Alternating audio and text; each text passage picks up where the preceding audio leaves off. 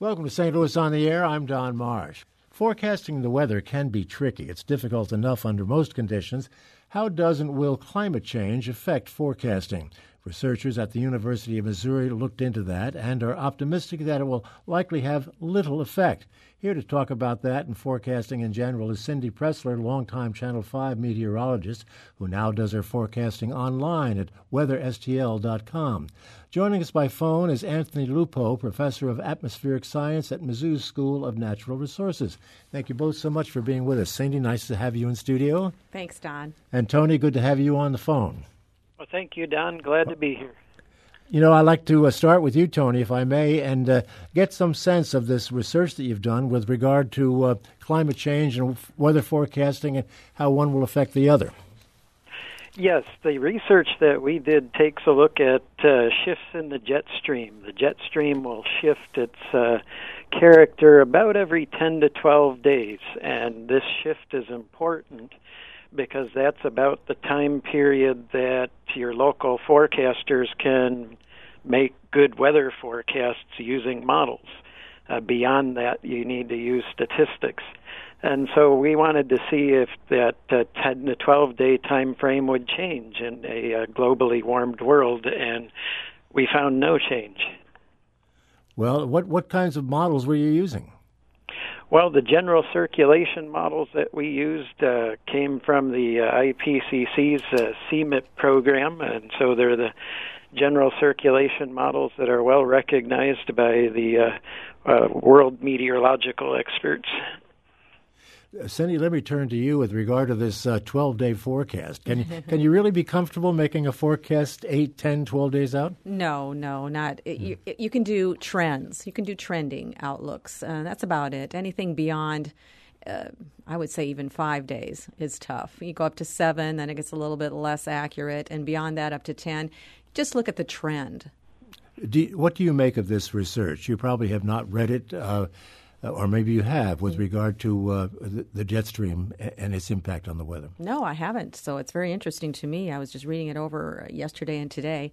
Um, I'm not surprised, I guess, uh, that there would be no change. Um, I found it interesting that we do see the big changes in the jet after about 10 days. Yep, I, I can I see that in the patterns. Right now across the country, we've got a trough out in the western half of the country with a huge ridge out here in the east. And of course, St. Louis is right in the center mm-hmm. of it. So we're getting the influence from both. But uh, record high temperatures along the east coast over the past few days, all that warm air moving north, uh, that's also going to contribute to a lot of rain. We've seen plenty of rain here in St. Louis, but going into the weekend, heavy rain for the Gulf Coast, Texas, Louisiana, Arkansas, Mississippi, along with severe weather. Tony, what does affect the jet stream? Well, the jet stream's affected by many things, including short term disturbances like thunderstorms and even low pressures. But it's primarily driven by what's the, the underlying surface, and that would be the Pacific Ocean, the Atlantic Ocean, and things like that. Uh, the how sea surface temperatures uh, adjust will will definitely impact the jet stream. Well, if the jet stream does impact the weather and the jet stream is Im- impacted by ocean temperature, climate change is affecting ocean temperature, is it not?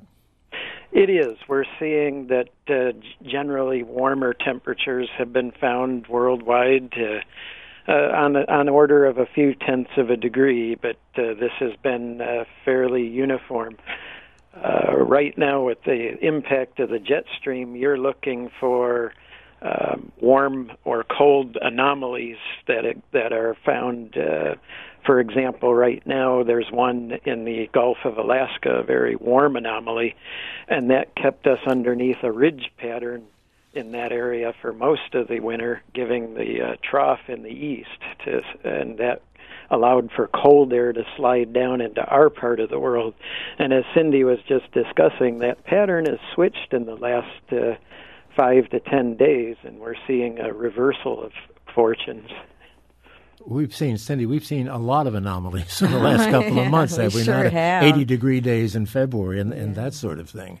Over the years that uh, you've been doing this, have you detected um, any changes in in the routine because of climate change in terms of again I go back to the weather we've just had mm-hmm. recently. Mm-hmm. Um, this sort of thing must be the result of climate change. Yeah, you have to just put it together and, and logically you have to say, excuse me, that yes, there is a tie there. And I, I think I really started to take notice about 2011 a few years ago when we started seeing all the severe weather start starting on um, January 1st on New Year's Day of 2011 we had tornado warnings here in the St. Louis area and that whole year was just incredibly uh, active with severe weather we had the Joplin tornado so it was really starting to take effect at that point when we're seeing it right in front of us happening mm-hmm. and each year I'm not surprised at the extreme weather that we're getting in this part of the country but everywhere across the country and across the entire globe we're seeing it. There are a lot of people out there still, a lot, I don't know what percentage, but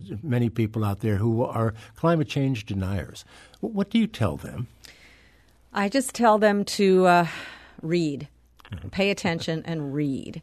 Make sure you know where you're getting your information from. There's a lot of bad information out there on the internet, um, even on broadcast television. It's everywhere. We're surrounded by it.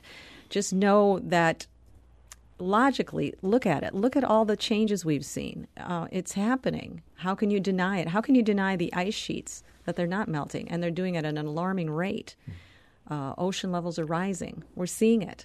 We're seeing it here in the St. Louis area. But you know, you, have uh, heard people say on a very cold day in St. Louis, "What is this climate yeah. change and global warming?" You know, it's yeah. zero degrees out there today. That's weather. That's Climate is long term. Yeah. Weather is short term. Right. What do you tell the deniers, Tony? Well, we just uh, tell people that climate has been changing since the uh, Earth began. I mean, and the, of course, there's been climate change, and it's still changing. And right now, the issue for most folks is is is the climate changing much faster than previous. And of course, there's folks on uh, both sides of that issue. And uh, but climate is changing. We've seen it in the last 30 years one of the things that, that I hear about it, and I'm the I'm the layman in this conversation, is the fact that one of the things that's doing, Cindy, I'll start with you, is it's forcing greater extremes. When yes. we have we, more droughts, for instance, right. uh, which we're experiencing here now, for instance, uh, stronger storms, that mm-hmm. sort of mm-hmm. thing. Mm-hmm. That's the, a direct result of global warming. Correct. You've got a warmer atmosphere. You've got warmer water in the oceans. Mm. Rising air produces more rain. Therefore, we're getting more of a southerly flow with that warmer air, and you get more rain uh, here in the St. Louis area over the next uh, decades. It's it's expected to be more flood prone, and because we've got two major rivers coming right through here, so not uh, not surprisingly. We we got a lot of rain this past week, and we have been in a drought. Yeah. Um, did that rain have any real impact on the drought conditions? Yes, it did. It's yeah. taking a chunk out of our mm-hmm. drought. We're still in an extreme drought in parts of even St. Louis County. Uh, the latest drought monitor came out just um, uh, on Thursday, but it did not take in the rain that we've had this mm-hmm. week. So I think next week when it comes out on Thursday, we'll see a big difference here in the um, in Missouri, especially southern Missouri. Uh, a flood watch in effect tonight into tomorrow for southern Missouri. There could see another three inches of rain uh, south of the Farmington area. So that's really going to be a flood threat down there. Not so much here in St. Louis, even though we are going to get more mm-hmm. rain. Mm-hmm. what are you seeing, Tony, uh, or, or, concluding about uh, our drought? Well, uh, as Cindy was noting, uh, we're going to see uh, more extreme uh, seasons in the next couple of decades. We've seen that in the past, that we're getting this feast or famine type conditions here in the Midwest where the years are very wet or they're very dry. And of course, uh, this winter has been very dry, but uh, we've seen a change in the pattern and I think that, uh, as uh, Cindy was noting, when you see the drought monitor next week, it's going to show some significant improvement, and hopefully that keeps on keeps up because, of course, drought is a very long-term uh, process, and getting out of it will take a while the old saw about our weather in this part of the country is if you don't like it, just uh, wait a couple of hours and it's definitely going to change. Tony, I'll start with you. Cindy is smiling broadly at that. I'm sure she's heard it many times. Um, is this part of the country more volatile, if I can use that word, um, than other parts? Oh, oh, without a doubt. Uh, we're in the middle of a continent, and continental conditions are well known for having very uh, strong variations in the weather uh, hot to cold, wet to dry, that kind of thing. And of course, North America, being near the Gulf of Mexico, has the most volatile weather on the face of the earth. So. Thoughts, Cindy? Oh, definitely. Uh, we get the influence from the Gulf and we get the influence from Canada, that dry, cold air. So we sit right in the middle here in St. Louis. But I would think that people closer to the Gulf and closer to the you know North Atlantic would uh, have more turbulence, if you will. Uh, but those areas don't get the violent tornadoes that we do here. Uh, that dry air coming in from Texas has influence on it, and it collides with that warm, moist air and then the cool air coming from the north. So we are really kind of in the center of it. Uh, usually, you think of Tornado Alley as being more Texas into Oklahoma, Kansas, but it seems to be shifting a little bit to the east uh, with a warmer climate. So here in St. Louis, we get our share of violent tornadoes as well. We sure do. We have a question from Greg here that uh, I guess he's emailed us. Speaking of those two rivers, does the confluence of the Mississippi and Missouri rivers have an impact on our weather patterns? I'll start with you, Tony. Not on the largest scales. On the largest scales, we see low pressures, high pressures just sweep across, and it doesn't have much of an influence on that. Mesoscale weather, like thunderstorms and uh, microscale conditions, those can be influenced by topography and things like that. Uh, I've never really studied uh, the the confluence of the Missouri and Mississippi, but uh, it probably has some effect. What do you think, Cindy? Uh, yeah, to some uh, degree, like like Tony said, a small degree, I would say. But over the years, uh, sometimes we joke in the meteorology departments about the arch effect because people ask, well, why don't thunderstorms come through downtown St. Louis? Why do they tend to split and go around?